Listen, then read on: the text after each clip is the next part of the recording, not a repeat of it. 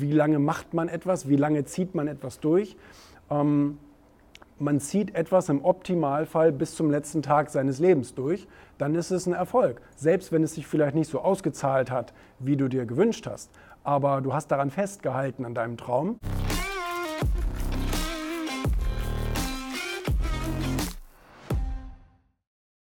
Mir ist immer wichtig, dass das, was ich tue, mich erfüllt und mir etwas gibt. So wie Reinhold Messner mir gesagt hat, das, was ich investiere an Zeit und Energie, muss ich auch wieder zurückbekommen, sonst ist es falsch.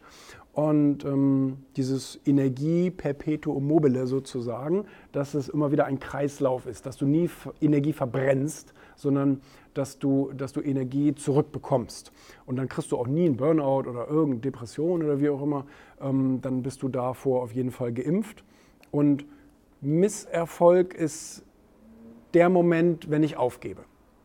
Also Misserfolg tritt immer erst dann ein, wenn du entscheidest, dass es kein Erfolg ist. Das zahlt ein bisschen auf die andere Frage ein, wie lange macht man etwas, wie lange zieht man etwas durch.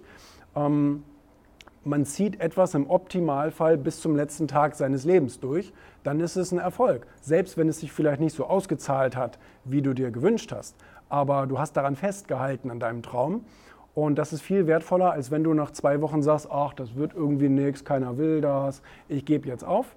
In dem Moment bist du gescheitert und in dem Moment hast du auch Misserfolg. Den hast du aber selber definiert. Das ist nichts, was von außen kommt.